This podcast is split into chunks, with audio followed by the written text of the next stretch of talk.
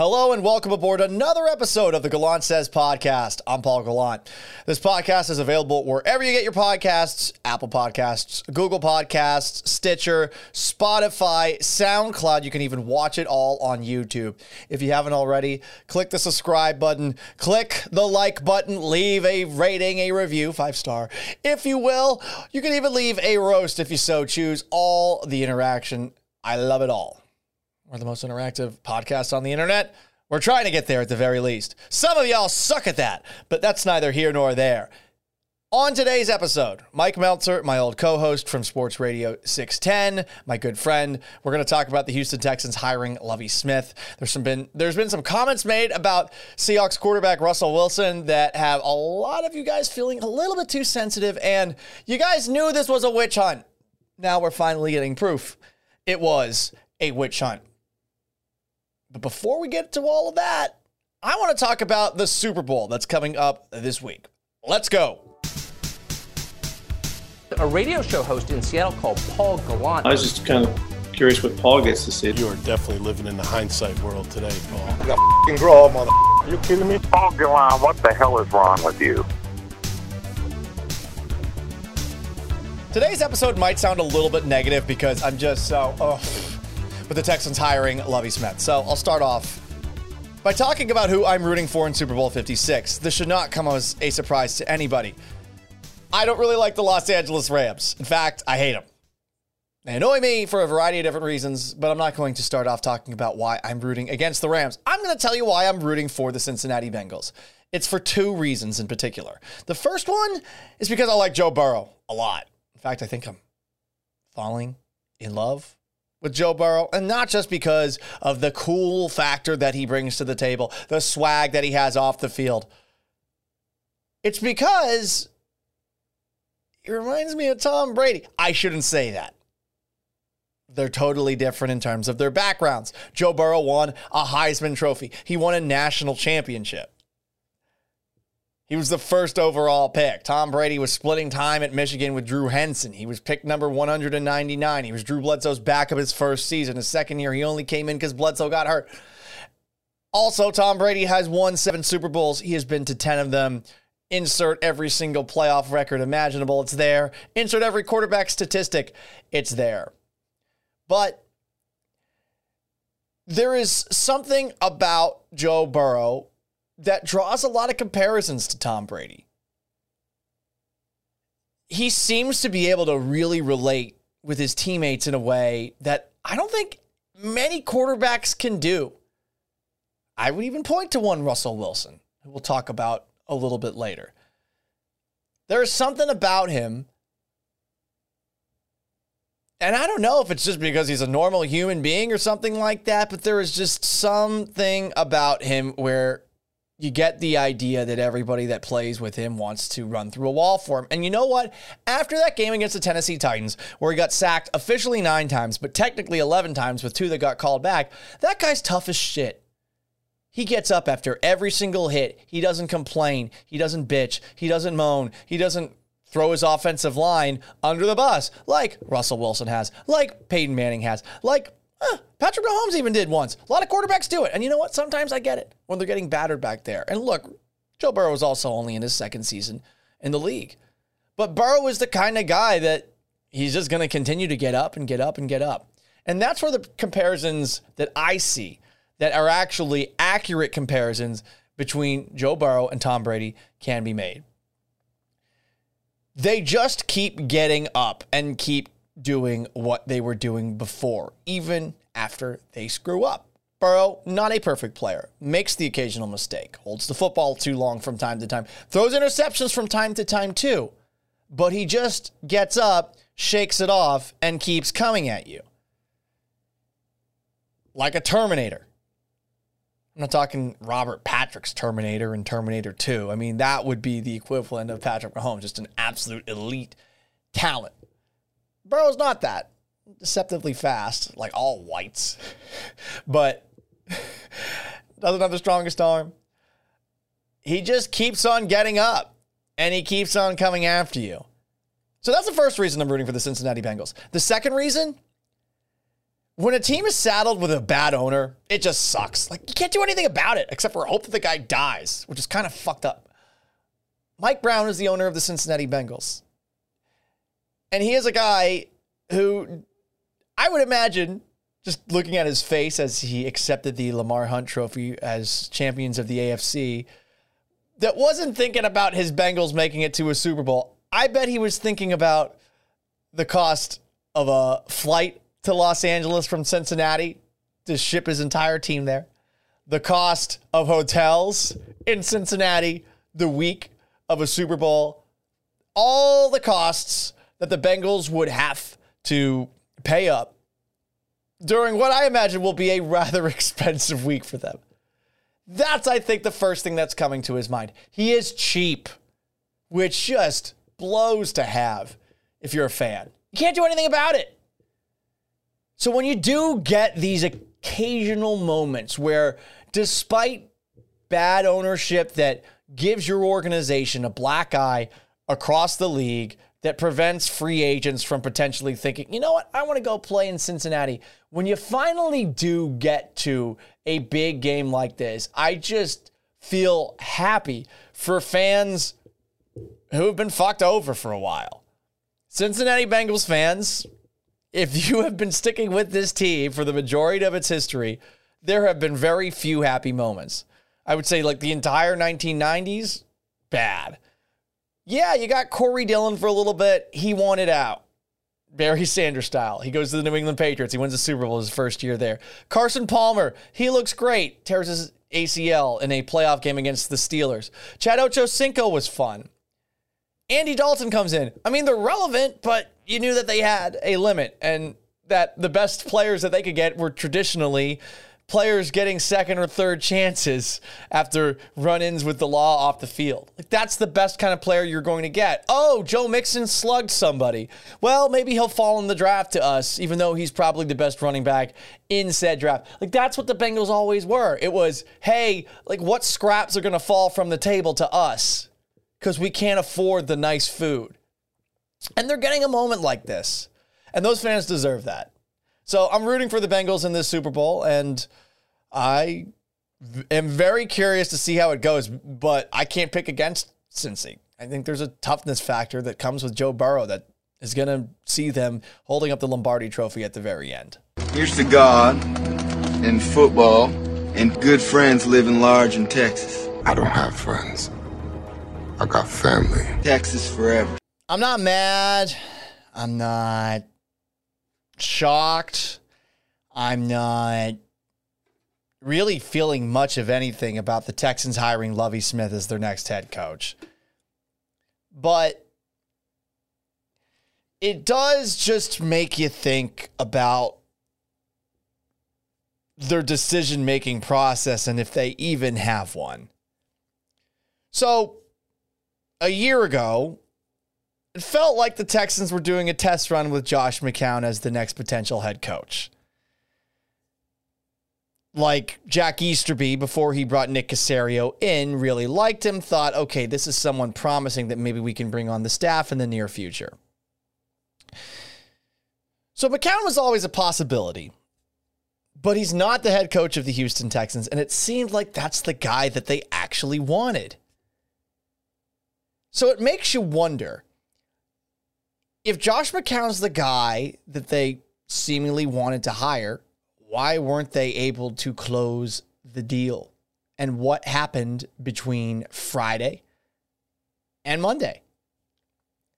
Other than the Brian Flores lawsuit, which incriminates the Miami Dolphins, the New York Giants, the Denver Broncos, and the NFL in discrimination practices against Brian Flores, but also just the entire league as a whole against minority head coaches. This lawsuit highlights the Texans' treatment of David Culley, who was fired after a year. Got a very nice retirement severance package, but definitely was hired to do a job that there was no way he was going to succeed given the talent he had on the roster. I don't think he's ever going to be a good head coach. I didn't know who he was before he was hired. I don't mind that they moved on from him, like so many do, like so many are outraged about. And that's not me. But perhaps that little detail from Brian Flores made the Texans panic. Wow, we can't hire Josh McCown because he's unqualified. Qualifications, how much should they matter if you want to hire this person? And if you can't even independently make a decision for fear of backlash, scorn, then, I mean, you're never going to be able to do what's in your own best interests. Yeah, fans are pissed right now. Ticket sales are something you're thinking about, but it's not like Lovie Smith is bringing people back. Great. He made a Super Bowl with the Chicago Bears a million years ago. He is qualified. He has experience both at Illinois and with the Bears and with the Bucs. Great. Wonderful. Splendid. And he's also going to give you a little continuity. And honestly, not the end of the world that you have some continuity with the way that the finish with the season finished. You have Pep Hamilton staying on as offensive coordinator. It's it's not all bad here, but it just makes you wonder about the decision making process. Did the Texans get essentially ghosted? Did Josh McCown read the room, see that there is potentially a lot of backlash that was going to come his way through no fault of his own if he gets hired and say, "Yeah, fuck this, I don't want it." Feels like that might be a possibility. Did the Texans just see the lawsuit and think to themselves, we got to find a way to make ourselves look like we're not racist and hire somebody who is qualified so that the NFL doesn't look bad. I, I, I don't know what the process was, but it just makes me continuously look like you are probably right now with quite the spotlight at one Jack Easterby. How many of you guys have found yourself inadvertently at a pyramid scheme meeting. I have. I was hanging out with some friends at an apartment complex, and in the common area, some folks told us, Hey, you should come to our room. There's drinks. We're having a party. And I thought to myself, Oh, yeah. Maybe some girls here. There's free drinks, clearly may as well pregame with some random folks before I end up going out to the bar. So we go inside. There's like cheese platters and charcuterie all over the place. And I'm thinking to myself, okay, this would actually maybe be a longer stay than I was planning. But then all of a sudden, a bunch of people come into the room. The door closes, and someone says, All right, guys, I, I got something to share with you. I had never seen a pyramid scheme presentation before, so I was patient, but my eyebrow was raised. And all of a sudden, I see all these pictures on a TV. It's like a slideshow with people holding these little banners that open up like this, and they're saying, You should be here.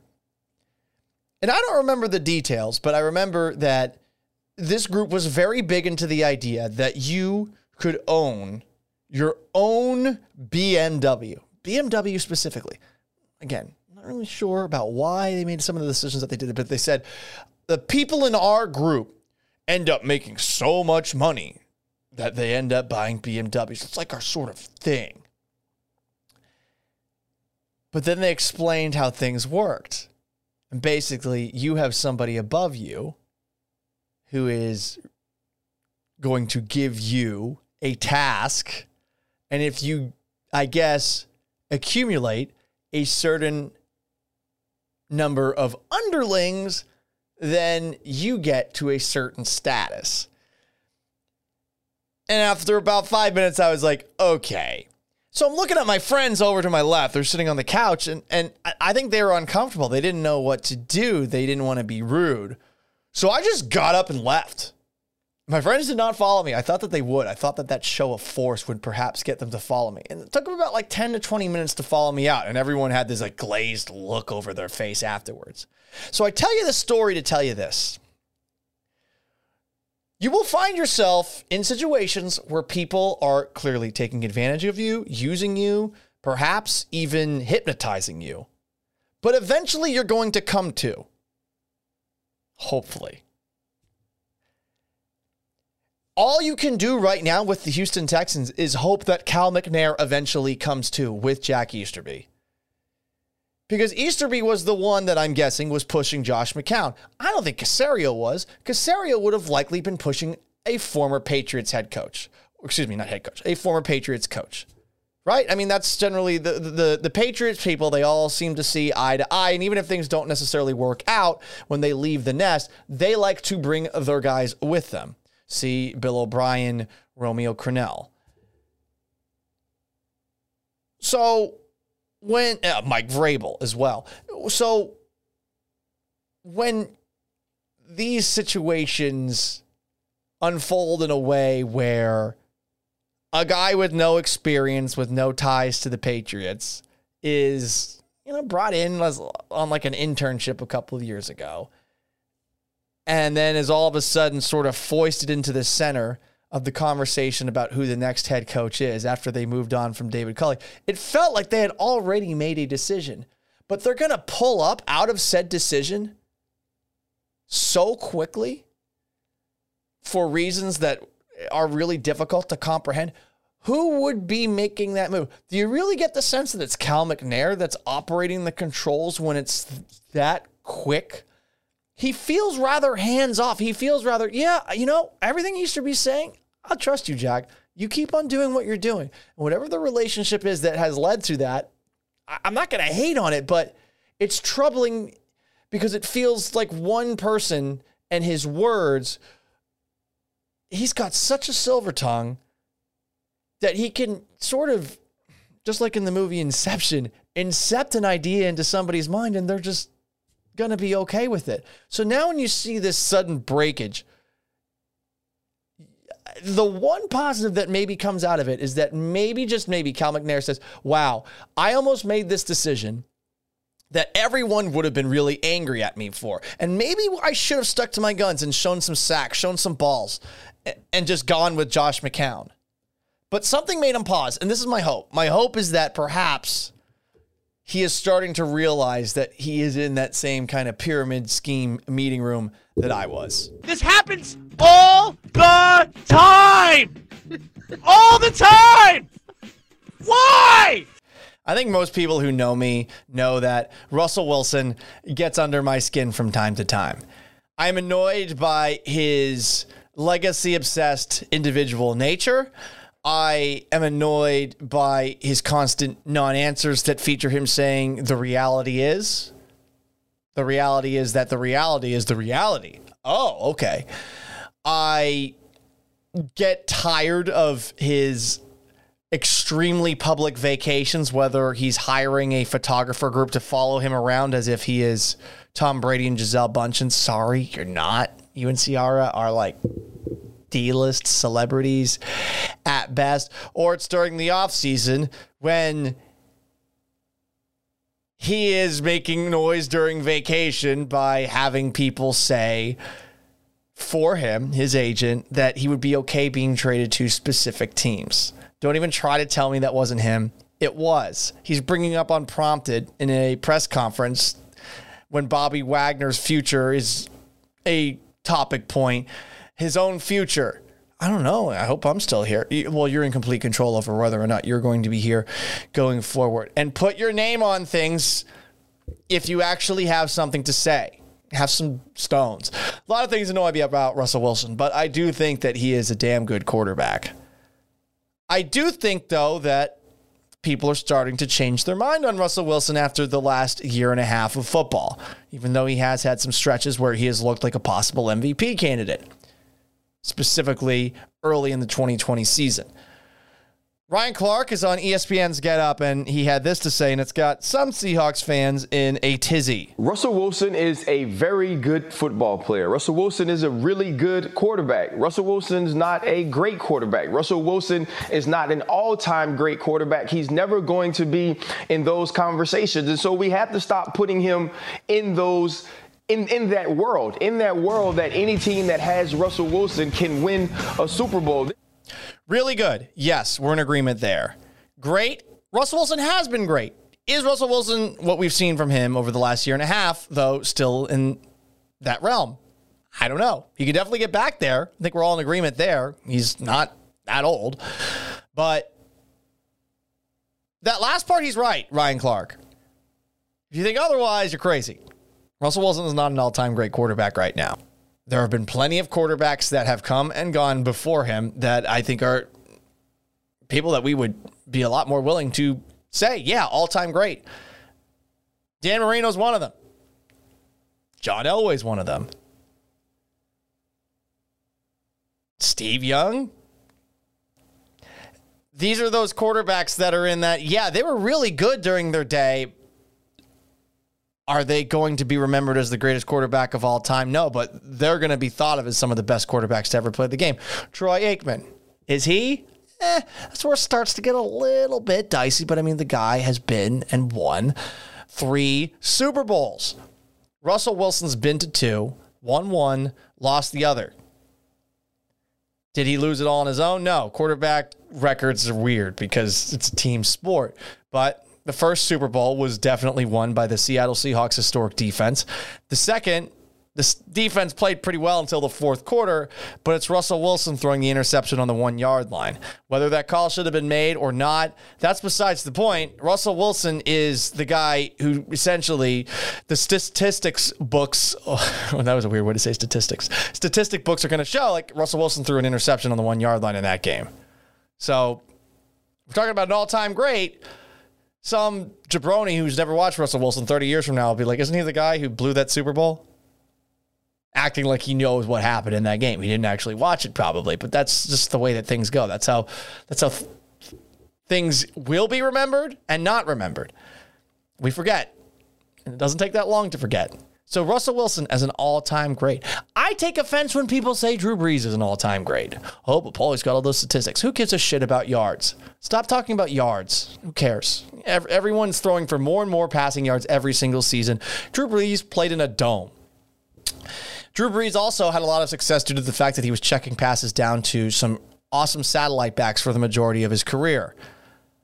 So I factor that in, the dome, uh, a couple of seasons where the team didn't finish above 500 as strikes against Drew Brees as an all time great quarterback, which I, I, think there can only be a select few. Great quarterback, sure, for his era. Yeah, absolutely. All time great. Stop trying to lump him in with Tom Brady and Peyton Manning. Those two have lapped him by quite a long, long margin. But Drew Brees has a leg up, several legs up on Russ. Russ has had, I think, a damn good career. There is a case to be made that he will be a Hall of Famer at some point. He has the Super Bowl victory. But I think that this comparison that Ryan Clark made a little bit later on Get Up is not the worst one when it comes to the trajectory that Russell Wilson's career is currently on. This is kind of like Big Ben's trajectory, but I think Big Ben was a better football player where Big Ben wins too when the defense is great and when they have a run game and, and when you, li- you limit turnovers and then when he gets the killer bees, this offense is high flying. He's one of the best players in the football game and you don't win a championship. So they never won a championship. He's right on that. Clark is also going to be biased towards Ben Roethlisberger, saying that Roethlisberger is better. I know we all hate hearing that Roethlisberger is better than Russell Wilson, but I mean, when I think about Ben Roethlisberger, I'm going to put him above Russell Wilson. Should Russell Wilson's career just end right now? As far as what he did, he's been to three Super Bowls. He's won two. He has put up prolific numbers. Wilson will probably surpass a lot of those numbers eventually, but is it going to come with more success? Than Ben. Because Ben's not an all time great either. Ben is a great quarterback of his era, and there's nothing wrong with being a great quarterback of his era. But that's all Russell Wilson is at this point in time. And I think there is definitely a chance that he is on the back slope with the way things are going. Is that what you say? The backswing? the back nine, whatever. You get what I'm trying to say here. There's a chance that his play is deteriorating. It's been a year and a half where you have not looked uh, at Russell Wilson with the same kind of fear if you're another team that you probably did during all of 2019 and the first half of 2020. So Ryan Clark concluded his thoughts on Get Up about Russell Wilson as such. We have to stop including Russell Wilson in these talks that if Russell Wilson goes here, does this team win a Super Bowl? If Hmm. Russell Wilson goes here, does this team win a Super Bowl? This isn't basketball, and frankly, Russell Wilson actually isn't that great. He isn't that much of a factor that changes who football teams are. And so now it's thinking to ourselves, is he an upgrade over the quarterback we have, and can he make us a better team? And that's not every team in the NFL. But it's the majority of teams in the NFL. I, don't get it twisted, Ryan. I mean, you add Russell Wilson to a lot of teams, they are going to be better. I would say probably outside of all, but eight quarterbacks that off the top of my head that I can't think of. Like definitively, he is going to be better than those guys. And I think that the work ethic that he puts in also is something that is is really going to give him a leg up on. I would say the majority of quarterbacks. I think he gives a shit. He annoys me, but I, I really do think that he, as far as work ethic goes, is one of the hardest workers that we've ever seen. He just likes to talk about it probably a little bit too much. But whatever the case, don't get mad at Ryan Clark for this opinion. It is not far fetched. It is not being a hater. He is saying that Russell Wilson is not an all time great, and right now he's correct. Miss y'all, Seattle. Hope y'all are doing well up there. And now, time for Mike Meltser.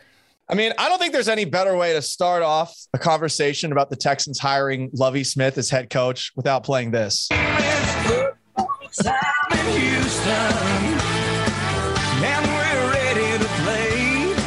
And oh boy, they love to play the We Are Texans card. Joining me right now on the Gallant Says podcast, my good friend Mike Meltser. Mike, what was your first reaction to? First off, last night, all of a sudden, Lovie Smith's name just resurrects as an actual candidate for the Texans head coaching gig, and today he gets it. My first reaction was this has to be some sort of compromise candidate because while these were not like official official finalists the, the, the, texans own twitter account announced like last wednesday that they completed conversations with brian flores Mm-hmm. jonathan gannon Yep. and josh mccown and all of a sudden lovie smith pops up last minute with this schefter field yates thing which was obviously like okay they're going to hire lovie smith and i'm going to say to you what i said on mad dog sports radio on monday night which was if Brian Flores does not sue the NFL and three specific teams, I think Josh McCown's the coach, and I don't think Lovie's the coach. That's where I come down on it. If that's the case, it's just so. It's a pussy move. I mean, if you're an organization and you have any sense of self, you can't be scared away from hiring the guy that you want to hire. I have no idea if Josh McCown's actually going to be good as a head coach. No one does, to be perfectly honest. He's never done it before. I think it's a very reasonable thing to say that he's going to have a very steep uphill climb, especially with what this roster currently is. But if you like him, hire him. And this lawsuit coming out at the point that it did, Mike, for them to backpedal out of it, it's either that or maybe it's Josh McCown reading the room and saying, you know what? Everyone's going to be mad at me if I take this job with no fault of my own. Sure. I'm just not going to do it. Well, I also wonder because there, there are two sides of it, right? Like, did they crumble under the maybe public slash NFL league office pressure not to hire Josh? Um, or is the environment so kind of toxic and tense that if they hired McCown, would the reaction have been so vociferous that it almost like would have cut off his head coaching uh, ability at the knees? I don't even know what that looked like, but I'm just throwing it out there. Like, Yeah. would the reaction have been so angry and bad that it would have made things untenable for them moving forward? That that's the impression I get. But no matter what they did, and I said this on last week's episode of the Gallant Says podcast, that no matter what they do, they are going to be criticized for it. Rightfully so, given the way that they've operated over the last couple of years and the fact that they hired David Culley for just one year, only to move on from him after one year. Where even if you do have objections to his coaching acumen, I mean, what the hell was he supposed to do? You know? And honestly, with the way that they finished the season, I feel like there at the very least was a case to be made. Okay, bring him back. I personally wouldn't have, but I also personally wouldn't have hired him. And, Yes. and here we are doing something, Mike, that makes more sense a year ago than it does today. Hiring Lovie Smith as the head coach, uh, maybe on some sort of interim basis, makes sense last year. Now it's, hey, guess what? This job is still not desirable to other coaching candidates, or it's you're doing things for the rationale of we want to make our public relations better, which is not possible with any hire that they were going to make. Yes, and, with that, you've kind of like used up maybe a coach hire that Nick Caserio had in his quiver. Like I, I think a lot of people are wondering that that if you're going to hire, first of all, if you fire David Culley to hire Lovie Smith, why fire David Culley to begin with? Yeah. and then if you hire Lovie Smith now, why didn't you just hire him a year plus ago? Or Romeo now Crennel, like we talked about before. Yes. Now it's a more sort of awkward situation. And now, and I tweeted this on Monday. Now I'm at a point. I, I consider myself sort of like a an expert in figure out figuring out like where a franchise is, like what the expectations are, like when are they supposed to be goodbye, because that's kind of what we do in sports talk, right? Now I'm at a point where Nick Caserio, Jack Easterby, Lovie Smith. I don't have a good sense. Maybe you have a better sense of where the rebuild stands, when they're supposed to be good, when they're supposed to be competitive. Like, is Lovie Smith now the hire? Is Lovie Smith now like the hire by which Nick and Jack are judged by? Or is this another bridge coach, kind of like David Culley, just with a better resume? He's 63 years old. It's Yes. hard to believe he's the long term answer. I hate to be ageist, but Sure. even if Lovie Smith has experience as a head coach, it's not like it was particularly impressive of late. Yeah, with the Bucs, three years. Now with the Bears, okay. I mean, they did. Uh, It was a good run. yeah, they got to a Super Bowl, so uh, cool. But that's a long time ago. Is he all of a sudden, after a couple of stints in the NFL, after a stint in college, going to be someone that you look at and say he can give us eight years? Because I would say that's opt- the optimistic look at how long a head coach gives you for a period of time. But I, I just, I just don't look at Lovie Smith as that guy. I, I feel like interim, yes, great. But I would rather go with the guy that they seemingly liked in Josh McCown. Personally, I was intrigued by the idea of Pep Hamilton, though it never seems like he was really floated as anything more than an offensive coordinator. And that's uh at least the good news of today. But yeah, if we're looking at the actual timeline of a rebuild, Lovie Smith feels like another bridge as Yes. opposed to, hey, this is our guy going forward. Because I know some fans have pointed this out, and people will kind of sell this line more moving forward. That, well, look at what they had in 2021 compared to what they have now. They have arguably upgraded a head coach. They have maybe upgraded an offensive coordinator, although, you know, Pep Hamilton's stint with the Colts in Michigan was not without fault, certainly. But doubt. I, you, you can make that argument that head coach, offensive coordinator, they upgraded. We'll see what they do with DC, and they have a lot of other assistant spots to fill. And I think with Lovie and with Pep and whoever they hire, like it's not going to look like some horrific product. Like they'll know what they're doing. But my bigger question is like, what is the grand plan here? Because Nick Caserio spent 20 years toiling with the Patriots. I mean, not toiling because he made good money. He was their number two. Did Nick Caserio spend 20 years, Paul, to get his shot at being an NFL GM, expecting to hire David Culley and Lovie Smith as his first two head coach candidates? Did he expect that? I don't think so. But then you get to the second part of that. Could they have hired anyone better than this? Is this the best that the organization could have done through no fault of Caserio? Well, that, th- I think that to me is like a real mystery because sometimes when a coach, uh, when a coaching search goes haywire, like let's say you're the Texans this weekend, you're like, all right, um, they're not going to hire Flores for whatever reason, maybe just the lawsuit. Who, who like I, I honestly, even when Flores was fired, like that people linked them immediately. I, I just didn't think they'd go in that direction. Lawsuit aside, Mm-hmm. McCown, those issues. Gannon, I'm not exactly sure what happened there, like what he wanted versus them. You could just restart the search. I mean, there are other candidates around the NFL. People want head coaching jobs. Um, I had a friend text me who this, this is one of those deals where with the Texans, like you know something is weird when I'm getting texts from people who don't talk about the Texans with me, being like, "Hey, what the hell's going on? They're going to hire Lovie Smith," and I had a friend of mine who was like, "Why didn't they reach out to DeMeco Ryans? Like that would have been perfect." Oh, I, I mean, I was listening to In the Loop the other day, and I, I think uh, Wade Smith had jumped on the show and Wade Smith proposed it. And I was like, that makes so much fucking sense. I mean, Yes. you're talking about a guy who has roots here, who's coming off a great season with the 49ers defense and, and what they were able to do this year. I mean, everything he's, he's, you know, for an organization that is at best viewed as racially insensitive, you know, outside. I mean, it's a black head coach that you're hiring. Like there were so many positives to it. And I don't think they ever even considered him. Now, maybe it's because, you know, of a past lawsuit or something like that. Maybe they're that sensitive to things of that nature. But you're right. And and this they are constantly like your stupid friend that you're constantly explaining. Hey, Yes. uh insert example. Um, oh wow, Paul, why do you hang out with um I'm trying not to throw any people I know under the bus.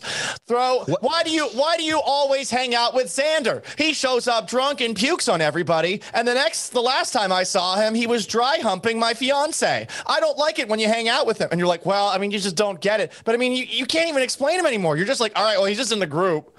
And, and that's what the Texans are constantly. It's like, hey, I, I don't even know how to explain this. They're just they're just here, and I happen to live here. Yes.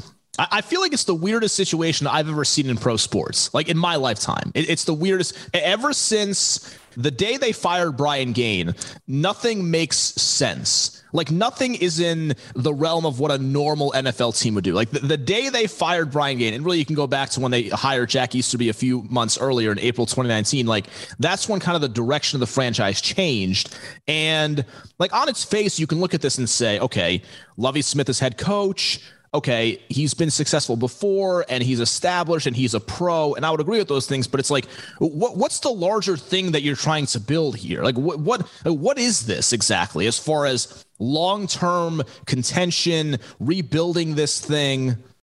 It's we, as the Texans, could have taken a giant shit on the fans' porch by hiring Josh McCown, and instead we are crop dusting them with a toot by hiring Lovie Smith. Like that's that's what it is. It's like, oh, you didn't want Josh McCown? Okay, okay, we get Yes. it. Here's Lovie Smith. Yes. it's like, oh, And I- thanks, I guess. I'm curious how how they're going to sell this. They can't. because. I, I mean, I I think that the fan base is probably fine with Lovie Smith, but they're not getting more people to buy season tickets because Lovie Smith is the head coach. No, they're not. And I, I just think about these two head coaching searches compared to the two before them for the Texans. And sometimes you get a guy who's top of the market, but it doesn't work out. Like, but when you look at it, when they hired Gary Kubiak in 2006, Gary Kubiak was the offensive coordinator of a multiple time Super Bowl champion. Yeah. He had turned down other jobs before he took the Texans one. He was extremely qualified, and he's a local guy. Like there Yes. was it was a home run hire at the Home run you know at least out out out of the chute, and you know we can all go back and forth on what his tenure with the Texans was, but in 2011 and 2012, you can't deny how good the team finally ended up looking.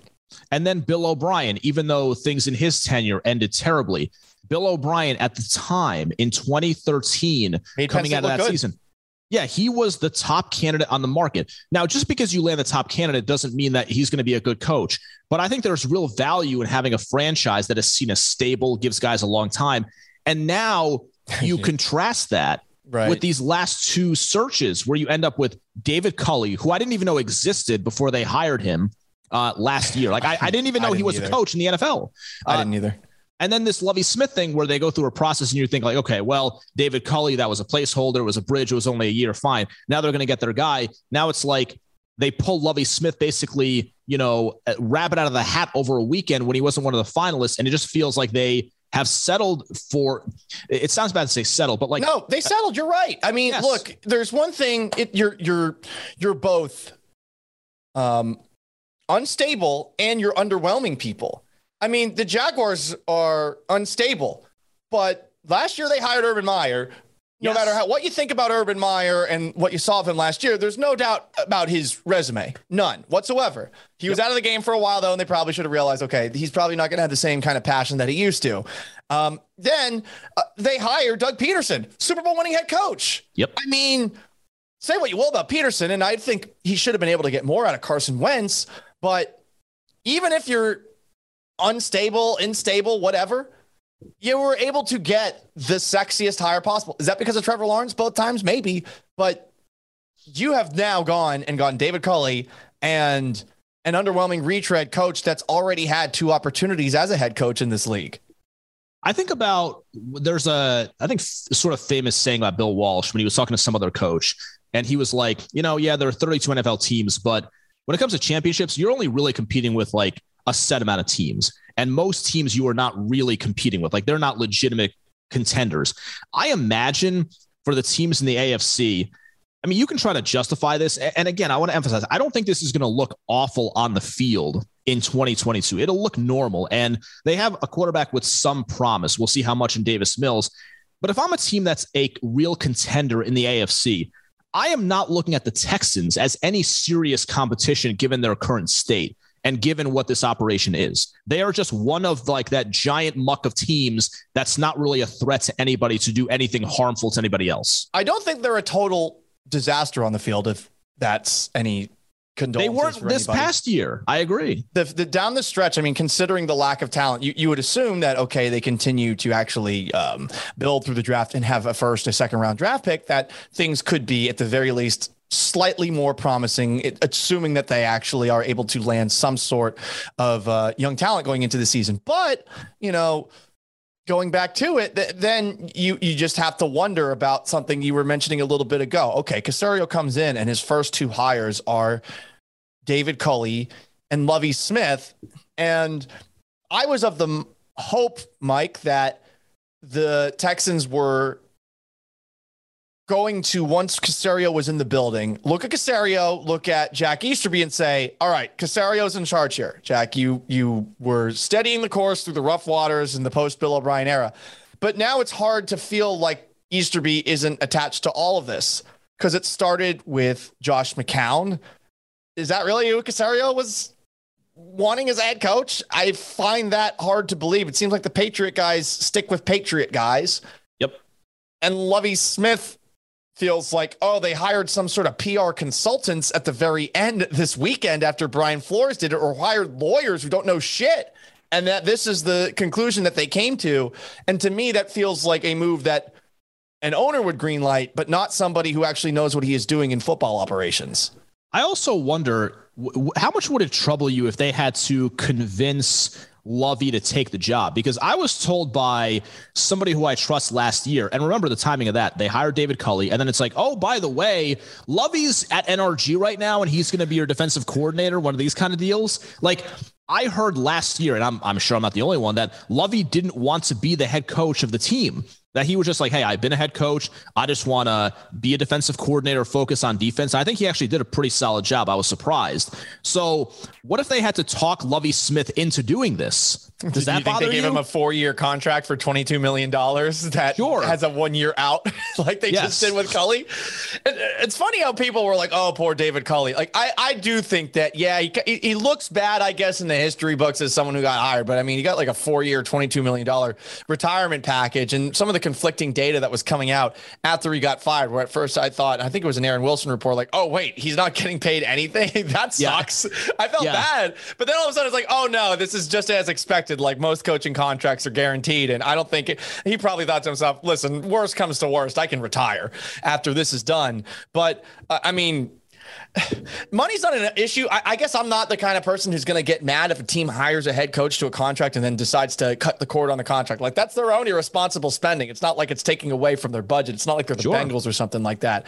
Um, I, I don't know. I kind of went on a tangent here and I sort of lost where I was going with it. But ultimately, I, I think that, you know, there's a good chance that they might be looking at this the same way that they looked at it with Culley, where they say, Yes. "Hey, uh, one year and out." But And now, and, and now you're in a situation. Yeah, and, and I think okay, so theoretically, the job should get more attractive as they have more picks. They're not going to be good this year. They wouldn't be good if Vince Lombardi was coaching them. We all know that. So they're going to have another high pick next year, plus whatever we get they get for Deshaun. Hopefully, it's a bunch. We shall see.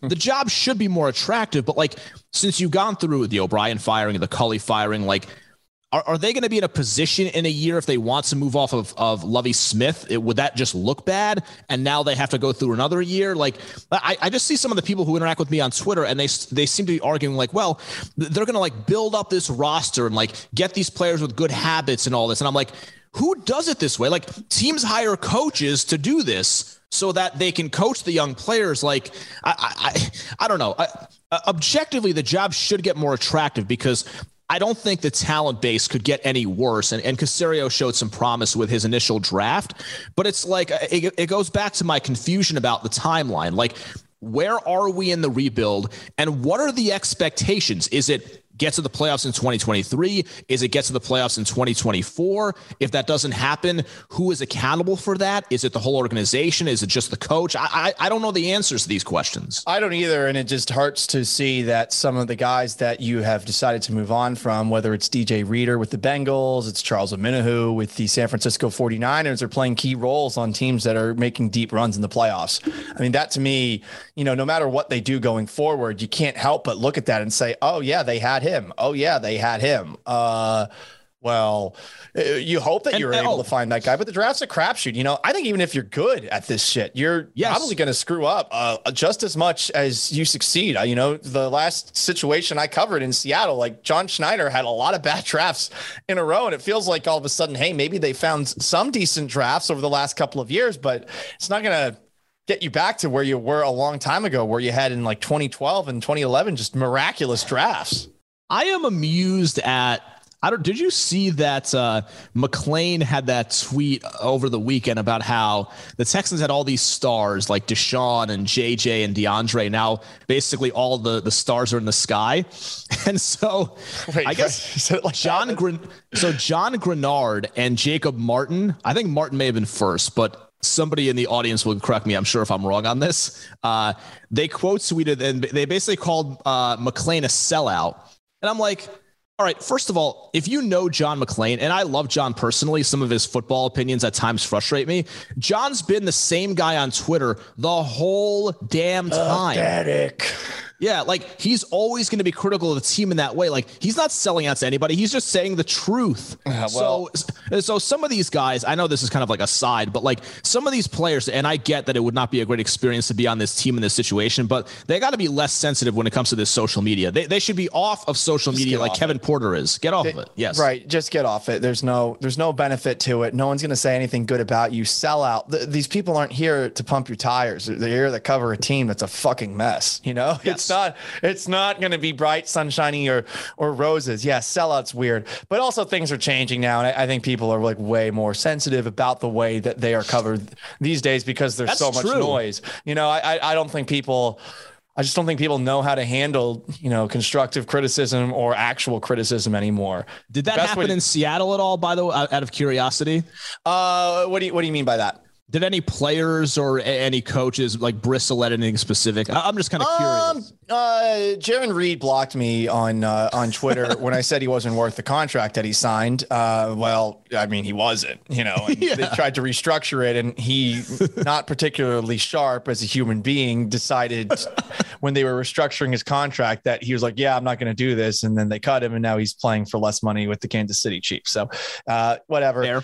I, I don't I don't think he puts in a lot of effort, and I think he's very indistinguishable from other defensive linemen on the field. I did say that. I mean, I'm not wrong. on Other that. than that, he's Aaron Donald. Right. Yeah, exactly. I mean, that's clearly how he views himself. And also, this is a guy who has uh, checker passed off the field just to do a little Google Yes. research. So, yeah, real, real great human being there. But, um, you know, I, I, I think that if you're on a team like this, you know what's happening. There's no point. You know, and, and in Well, I- fact, I, feel okay about it. It's like there's not a lot of eyeballs directed your way. You you probably should feel pretty good. It's only coming locally.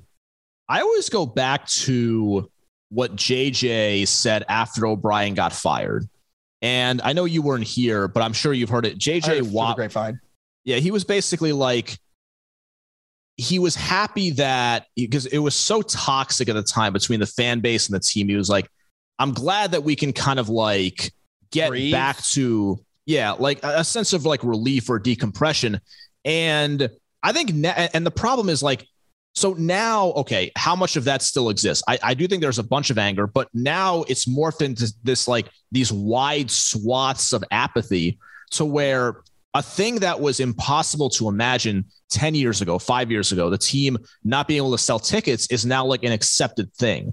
And we'll see what it looks like in 2022 because it is still football in Houston. But like everybody saw those crowds last year, it's like the team doesn't exist nationally except for what's going to happen with Deshaun Watson. And, you know, Lovie Smith, God bless him, but like he's not going to bring more people into those stands. No, I mean, the only way is if they go on some sort of miraculous and probable run and win games, or if Davis Mills, or I hope another quarterback who they bring onto the roster shows a little bit of flash excitement. But yeah, right now, I mean, who who are you looking at and saying, "Whoa, look at this"? Um, I, I I think that you're right in that there are some guys that they brought in where there's at least something there, but outside of and his name is eluding me right now. Who who is that tight end, that younger tight end that they that they brought in who seemed to be making flashes towards the end of Brevin Jordan, Yeah, yeah, outside some of, upside. Yeah. outside of him, I'm like I, I don't I don't know where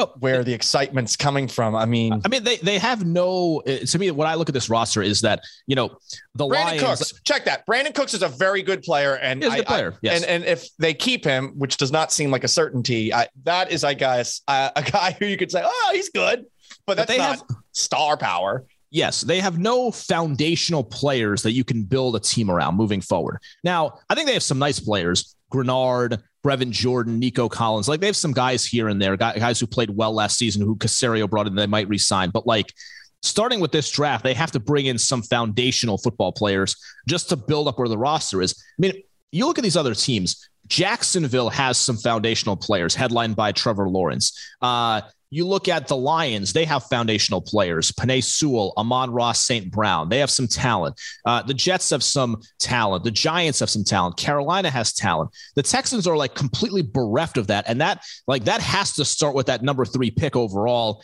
in late April. Um, and, and this is something I was thinking about. Like, no matter who they hired as coach, and I, I'm not down on Lovie. Like Lovie, okay, I, I'll, I'm sure I'll get myself to a point where it's like, okay, we'll see what this looks like. We'll see what it is. But I'm not mad talent- about it. Yeah, I, I feel like okay. Look, it's it's it, it could be worse. You could if this was like Pat Shurmur or some other one of those Yes. other like just bags of meat that keeps on being tossed from organization to organization. I would be like okay, but I guess you could say Smith is that guy.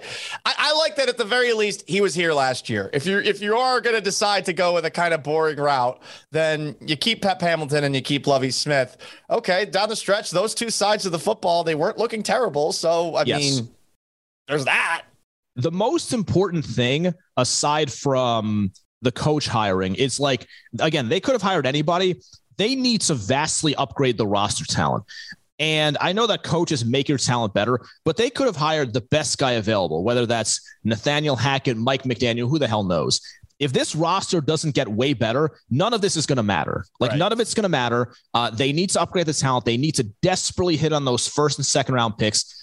I don't know that they're going to be like big game hunting in free agency, but it might be nice to land some guys who are like, you know, 26, 27, who they can build on the next couple of years. So that's something that I shouldn't forget, even in my frustration with the whole situation, is that building up the talent is objectively more important than who the coach is right now because the talent is such that like it wouldn't matter who coached this team if the talent doesn't get better. Do you think, though, that they will be able to, just like with the head coaching search, where it's probably an uphill battle for them to get the belle of the ball, if you will? How many free agents are going to want to come here? I mean, outside looking in, it's a disaster. Even Yeah. even if you do find out behind the scenes, actually, actually, it's not that bad. You know, blah blah blah blah blah blah blah. You could tell some sort of side story. Uh, objectively, anyone who you tell that to is going to be like, uh, "Are you fucking kidding me? Are you crazy? Like, look at this, look at that, look at this." And to me, that's frustrating because that means it, that means it's it's all draft. It's not free agency. I would not like it if Caserio replicated his plan of last year, which is bring in a horde of guys on like one year yeah. contracts. I, I would like this free agency to be more targeted. I don't think they're bringing any big free agents. I think that's more of a 2023 or 2024 kind of thing. But, you know, maybe go aggressively or assertively at a couple of guys and build it up to where you're not like turning over the roster to that extent again.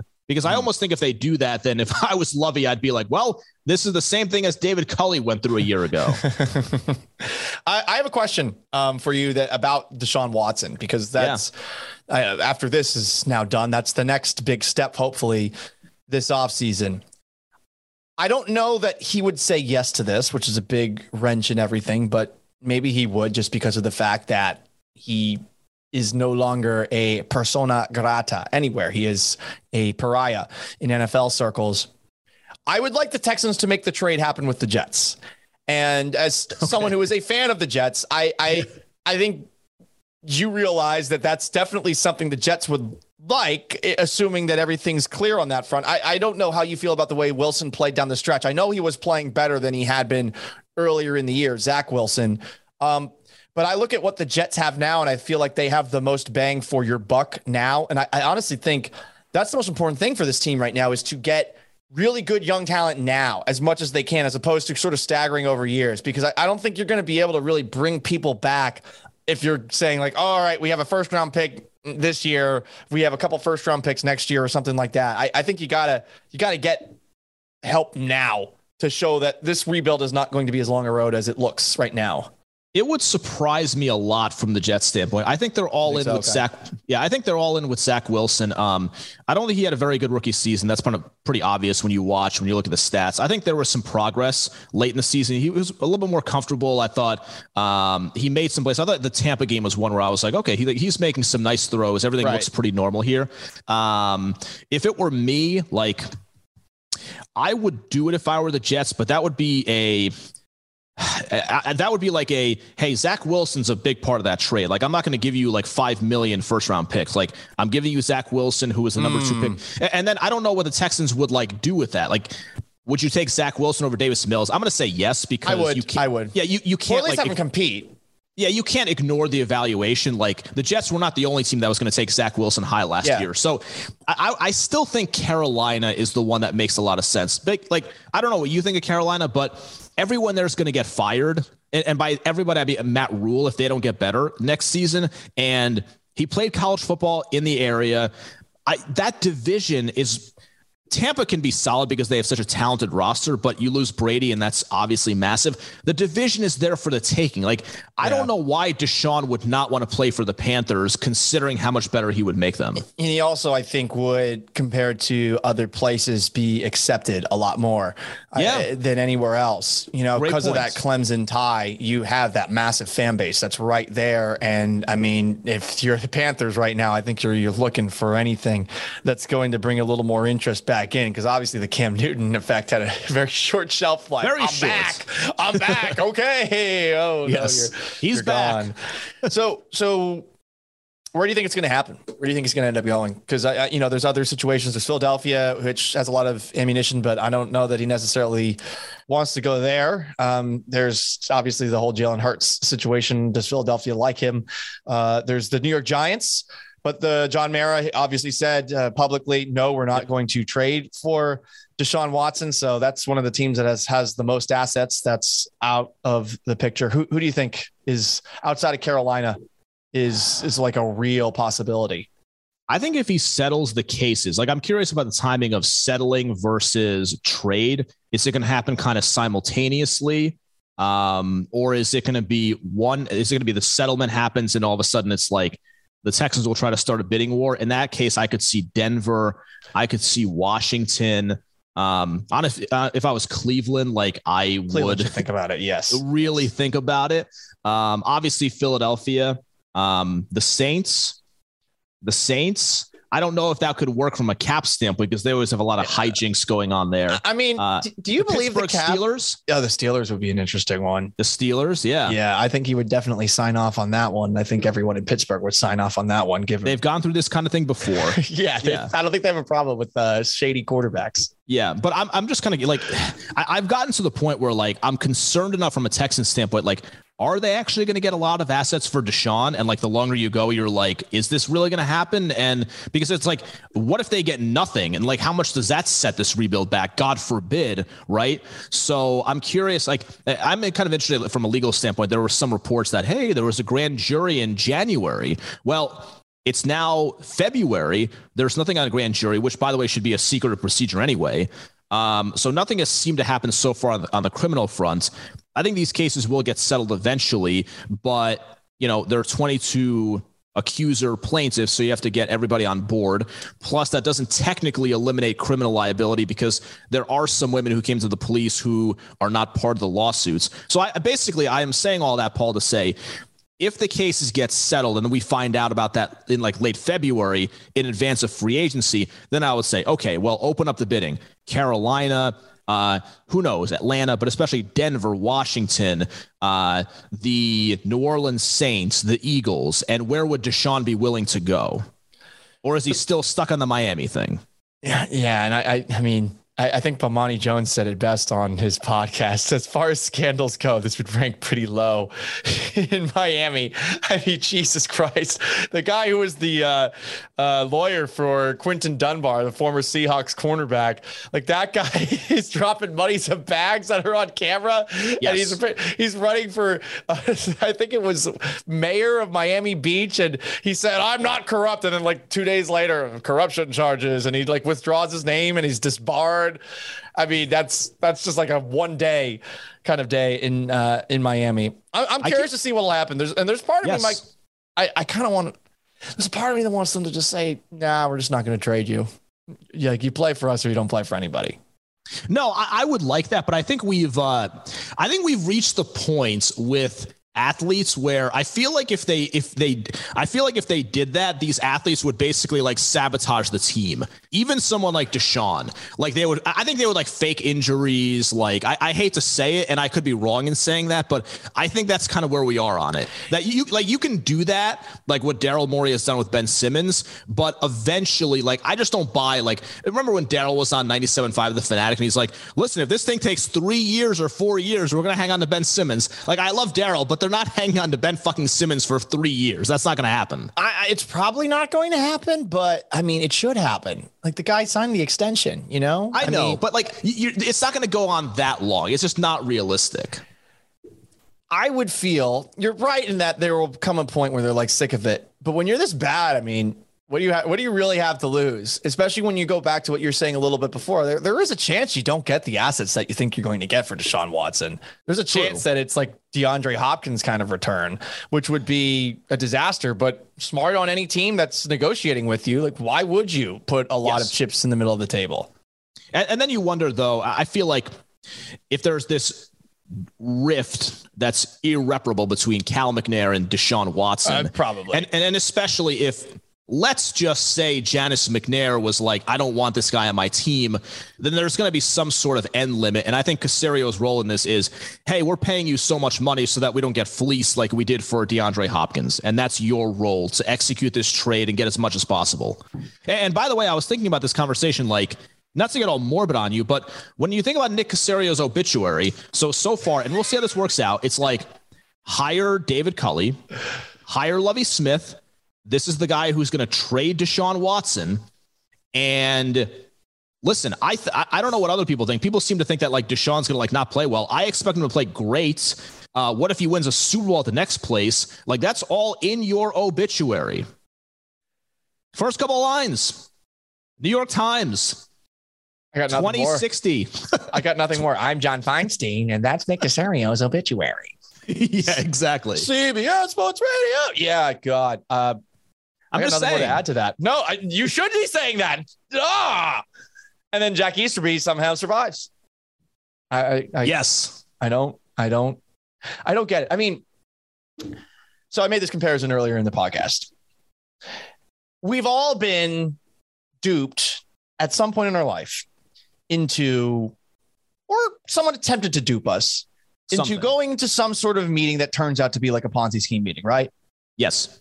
Eventually, you know it's a Ponzi scheme and you leave. I, I remember there was a time where uh, my friends and I in Houston, we were in an apartment. There was a bunch of people out in the lobby. They said, Hey, we're having a party. You should come on in. We came on in, we sat down, we had some beers. And then all of a sudden, the presentation starts and they put up on a TV. And after five minutes, I was like, I, I just said, I, I just walked out and left. My friend What- stayed what for an extra 25 minutes. What were they trying to sell? Uh, it was it was like this thing where you can get a used BMW if you tell people that they can pay you so that you can travel anywhere. And it was like just so it was just so ridiculous. I was like, I was looking at my friends. I was like, this is stupid, right? You know, Yeah. and I didn't want to be rude and like text. So- eventually, I just I figured that this would send the message. I was like, I just got up and walked out, and I walked out. Okay, if you're Cal McNair, at some point you got to look at this guy and say, he's manipulating me. He's trying to manipulate me, right? At some point you got to be like, oh, he is willing to do anything to survive, because that's the impression I get on the outside looking in. And at some point he's going to wake up.